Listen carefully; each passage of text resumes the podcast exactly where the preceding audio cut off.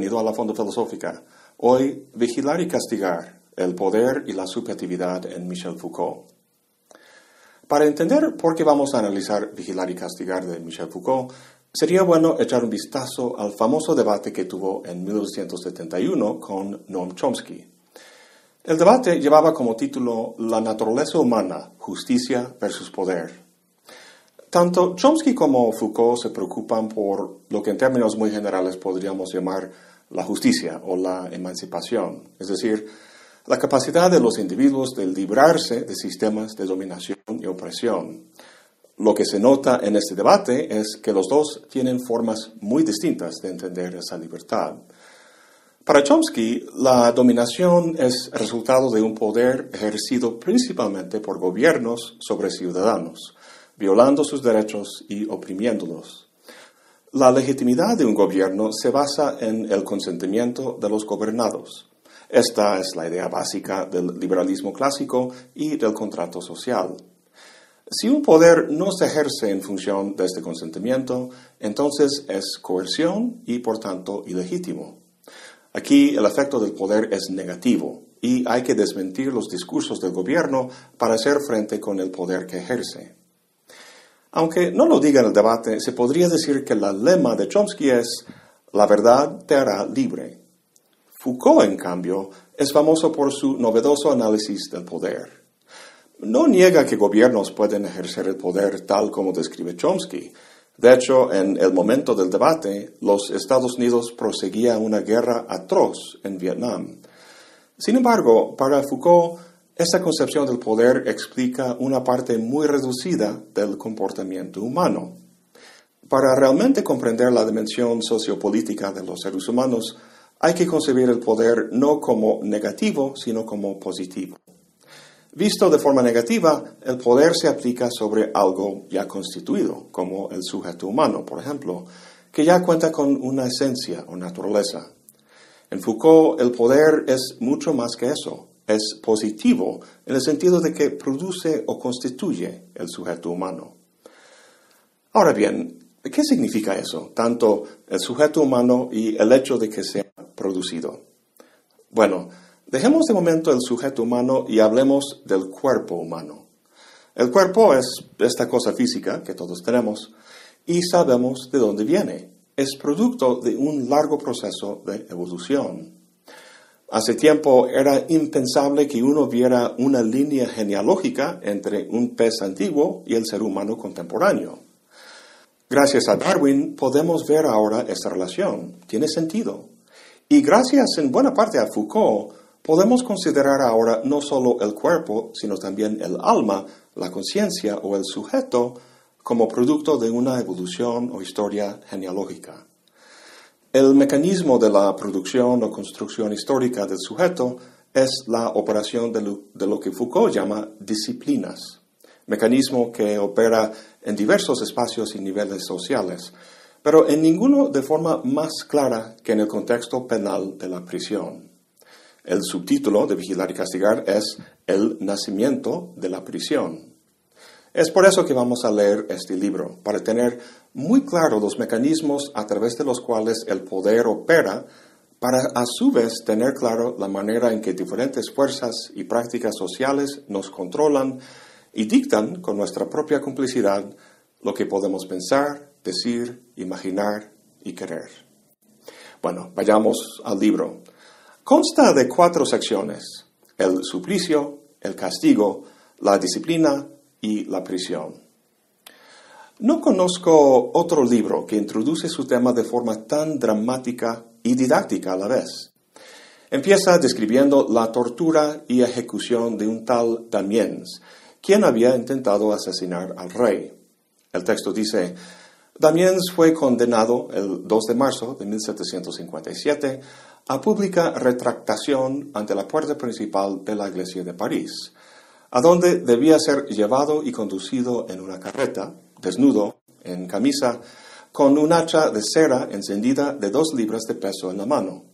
Después, en dicha carreta, a la plaza de Greve y sobre un cadalso que ahí habrá sido levantado, deberán serle atenaciadas las tetillas, brazos, muslos y pantorrillas, y su mano derecha ha sido en esta el cuchillo con que cometió dicho regicidio, quemada con fuego de azufre, y sobre las partes atenaciadas se le verterá plomo derretido, aceite hirviendo, pez resina ardiente, cera y azufre fundidos juntamente, y a continuación su cuerpo estirado y desmembrado por cuatro caballos, y sus miembros y tronco consumidos en el fuego, reducidos a cenizas, y sus cenizas arrojadas al viento.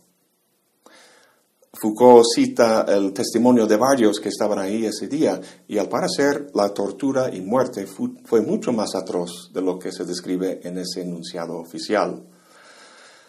Tras el suplicio de Damiens, Foucault dice lo siguiente, Tres cuartos de siglo más tarde, he aquí el reglamento redactado por Léon Faucher para la Casa de Jóvenes Delincuentes de París. Artículo 17. La jornada de los presos comenzará a las 6 de la mañana en invierno y a las 5 en verano. El trabajo durará nueve horas diarias en toda estación se consagrarán dos horas al día a la enseñanza. El trabajo y la jornada terminarán a las nueve en invierno y a las ocho en verano. Luego cita al artículo 18, 19, 20 hasta el 28, todos enunciando con mucho detalle las reglas que rigen la actividad de los presos en la prisión. Lo que vemos aquí en el lapso de menos de un siglo es una transformación total en el uso del poder pasando de una manifestación brutal y espectacular, calculada para extraer la mayor cantidad de dolor y sufrimiento, a una que castiga no a la vista de espectadores, sino tras los muros de una prisión, y no con dolor, sino con una cuidadosa administración de la conducta. Cualquiera que viera esta transformación la atribuiría a una postura ilustrada de mayor humanización y progreso. Antes éramos más bestiales y ahora más humanos. Foucault cuestiona profundamente ese discurso. En vez de avanzar hacia la tierra prometida de mayor libertad, los mecanismos que identifica en el entorno carcelario, mecanismos que operan en las fábricas, las escuelas y los hospitales también, constituirán más bien espacios de confinamiento, en los que, en vez de hacerte libre, la verdad constituye las barras de tu celda. Bueno, nos estamos adelantando mucho. Vamos por pasos. Empecemos con el rey, el soberano que se venga de forma tan espectacular contra el regicidio. ¿Por qué esta aplicación de poder es tan violenta y excesiva? Sí, también se intentó asesinar al rey, pero el castigo parece ser mucho más excesivo que el crimen. Pues es importante entender que el castigo no es una mera represalia punitiva, sino que es un rito político. En aquel entonces, la ley se identificaba con la voluntad del soberano. Si uno violaba la ley, básicamente declaraba guerra contra la persona del soberano. El, soberano tenía que responder, no en plan ojo por ojo, sino de forma excesiva. ¿Por qué? Pues la tortura y el desmembramiento del cuerpo era un show simbólico, un espectáculo cuya finalidad era reafirmar el poder y la integridad de la ley y por tanto del rey. Si el castigo fuera meramente punitivo, pudo haberse llevado a cabo en una celda en el calabozo del castillo. Sin embargo, no es punitivo, sino político. Es un show para el bien del público que atiende la ejecución, para que vea el poder del soberano. El problema con este espectáculo es que a la vez que manifiesta el poder del rey, manifiesta también sus límites. Imagínate un poder capaz de reducir un cuerpo humano a cenizas que luego lleva el viento. Es aterrador, pero a la vez limitado en su alcance. Por imponente que fuera el poder del rey, cada vez que la ley se violaba, toda la maquinaria del castigo tenía que reactivarse. El punto es que una vez muerto el condenado, el efecto del poder cesa. El poder del rey es grande, pero ineficiente. Imagínate pegando mosquitos que te pican en tu paseo por el campo. Matas a un mosquito con tu mano y ahí termina su poder. En el momento en que otro mosquito te pica, tienes que levantar nuevamente la mano a pegarle. ¡Pum, pum, pum! En vez de hacer eso, sería mucho más eficiente echarte un spray anti-mosquito. Así podrías andar tranquilamente en tu paseo con los mosquitos bien controlados. ¿Habría una forma de controlar a los seres humanos parecida a eso del spray? Claro que sí. Tiene que ver con el desarrollo de las prisiones que llevaron a cabo reformadores humanistas en el siglo XVIII. El paso del poder aplastador y público del monarca al sistema de encierre de las prisiones no tuvo lugar de la noche a la mañana, sino de la mano con otros cambios sociales e intelectuales a lo largo del siglo de las luces. Si el punto de la excesiva manifestación del poder monárquico era atemorizar al público en general para que el orden se mantuviera, los reformadores consideraban que era muy ineficiente. En vez de obligar obediencia, semejantes espectáculos incitaban disturbios y conducta generalmente ilegal. Y eso porque el poder monárquico era tan irregular en su aplicación. Pragmática y éticamente, los reformadores pensaban que había una manera más eficiente y humano de castigar. Teóricamente, justificaban los cambios que querían implementar con el concepto del contrato social. Como argumentaban Hobbes y Locke en el siglo XVII y ahora Rousseau en el siglo XVIII, la sociedad consiste en individuos que se unen bajo el acuerdo de un contrato, formando así la sociedad. Bajo este esquema, violar la ley no constituye un ataque contra la persona del soberano, sino una violación del contrato social por lo que la víctima no es una persona en particular, sino la sociedad en su totalidad. Quien tiene derecho de respuesta no es un soberano, sino la sociedad. Y el criterio con el que responde no es la integridad del soberano, sino la humanidad que todas las partes del contrato comparten. Con esto el panorama cambia por completo. El castigo no puede ser espectacular y brutal, sino modulado y clemente, ya que las acciones del criminal acusan no solo al criminal, sino a toda la sociedad. Para los intelectuales franceses de la época, el término sociedad no hacía referencia a una abstracción, sino a una realidad, al cuerpo social. Si te quemas un dedo en el fuego, lo razonable no es cortarte la mano, sino tratar de curarlo. De la misma manera, no tiene sentido reducir a cenizas a un miembro del cuerpo social, sino que hay que corregirlo y recuperarlo para el bien del cuerpo social. En su análisis, Foucault dice que la reintegración del criminal en el tejido social dependía de toda una tecnología de representación.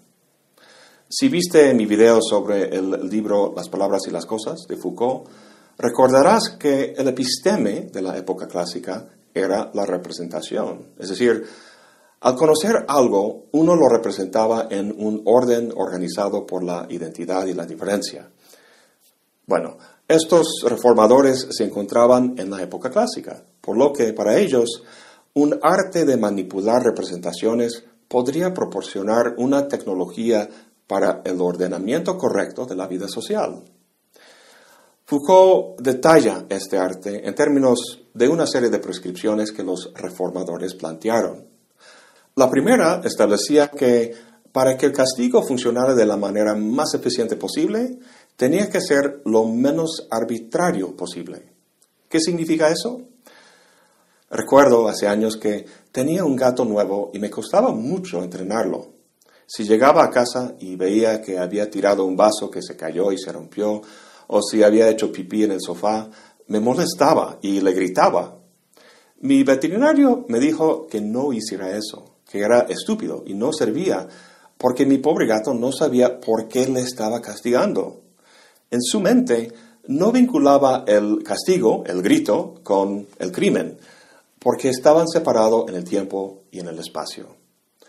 Los reformadores enfrentaban el mismo problema para que el castigo sirviera como freno para crímenes a futuro, tenía que ser un signo claro del crimen que castiga. O como dice Foucault, un castigo perfecto sería transparente al crimen que castiga. Así que el castigo como un signo. Semejante castigo transparente sería representativo en el sentido de que inmediatamente traería a la mente tanto la naturaleza del crimen mismo como el remedio que se había impuesto para corregirlo. Esa es la idea tras cortar la mano de un ladrón o de un violador cortarle el... Bueno, ustedes saben. Pues semejante castigo funcionaría como freno como recompensa para la sociedad y como moraleja a la vez. Todo inteligible tanto al criminal como a la sociedad. De aquí en adelante, el castigo no procedería de la voluntad arbitraria del soberano, sino que correspondería al orden verdadero de la sociedad. Foucault cita a legislación criminal propuesta en 1791 que dice, son necesarias unas relaciones exactas entre la naturaleza del delito y la naturaleza del castigo. El que ha sido feroz en su crimen padecerá dolores físicos. El que haya sido holgazán se verá forzado a un trabajo penoso. El que ha sido abyecto sufrirá una pena de infamia. Además, para los reformadores, esta nueva tecnología de representaciones tenía que funcionar para disminuir la posibilidad de que el crimen se repitiera. Para lograr esto, los castigos tenían que ser tales que respondían a la raíz motivadora del crimen. Es decir, el castigo funcionaría de manera efectiva al atacar la fuente del crimen, al hacer, que ciertos actos parecieran menos deseables para el criminal en un cálculo de placer y dolor. Piensa, por ejemplo, en la terapia de aversión para tratar adicciones, que asocia un estímulo negativo con la sustancia deseada, sea alcohol o drogas. Bueno, para los reformadores, semejante castigo pondría en movimiento una serie de representaciones en las que el bien gana sobre el mal en la mente del criminal. Como dice Foucault, la pena que forma signos estables y fácilmente legibles debe también recomponer la economía de los intereses y la dinámica de las pasiones. A estas alturas está muy claro que hemos pasado del castigo punitivo del soberano a lo que se ha llamado un castigo humano de rehabilitación y reintegración. Una meta muy clara de los reformadores era disminuir la violencia hecha a los cuerpos de los criminales. Para tratar el problema del desorden social, sustituían el conocimiento por la violencia. En vez de aplicar violencia al cuerpo del hombre, aplicaban conocimiento a su alma. La fuerza de la representación, junto con la idea de la sociedad como producto del contrato social, produjo, como dice Foucault, una especie de receta general para el ejercicio del poder sobre los hombres. La mente como superficie de inscripción para el poder, con la semiología como instrumento, la sumisión de los cuerpos por el control de las ideas. Foucault cita a un tal Servan de la época, quien hace eco de esta idea. Dice Servan, un déspota imbécil puede obligar a sus esclavos con unas cadenas de hierro, pero un verdadero político ata mucho más fuertemente por la cadena de sus propias ideas. Sobre las flojas fibras del cerebro se asienta la base inquebrantable de los imperios más sólidos. Tenemos la idea de que el poder sea simplemente una fuerza física bruta que aplasta. Para Foucault, el poder se ejerce, se manifiesta de diversas formas. Una forma especialmente potente tiene que ver con prácticas sociales relacionadas con cuestiones de ideas, de conocimiento y la búsqueda de la verdad. Estas son las disciplinas que veremos en la tercera parte del libro. Pero empezamos a ver sus lineamientos en el arte o la tecnología de la representación que los reformadores incorporaron en las primeras prisiones. En el próximo video terminaremos nuestro análisis de este arte y su transformación en las disciplinas. Eso es todo por hoy. Gracias por acompañarme. Hasta la próxima y buen provecho.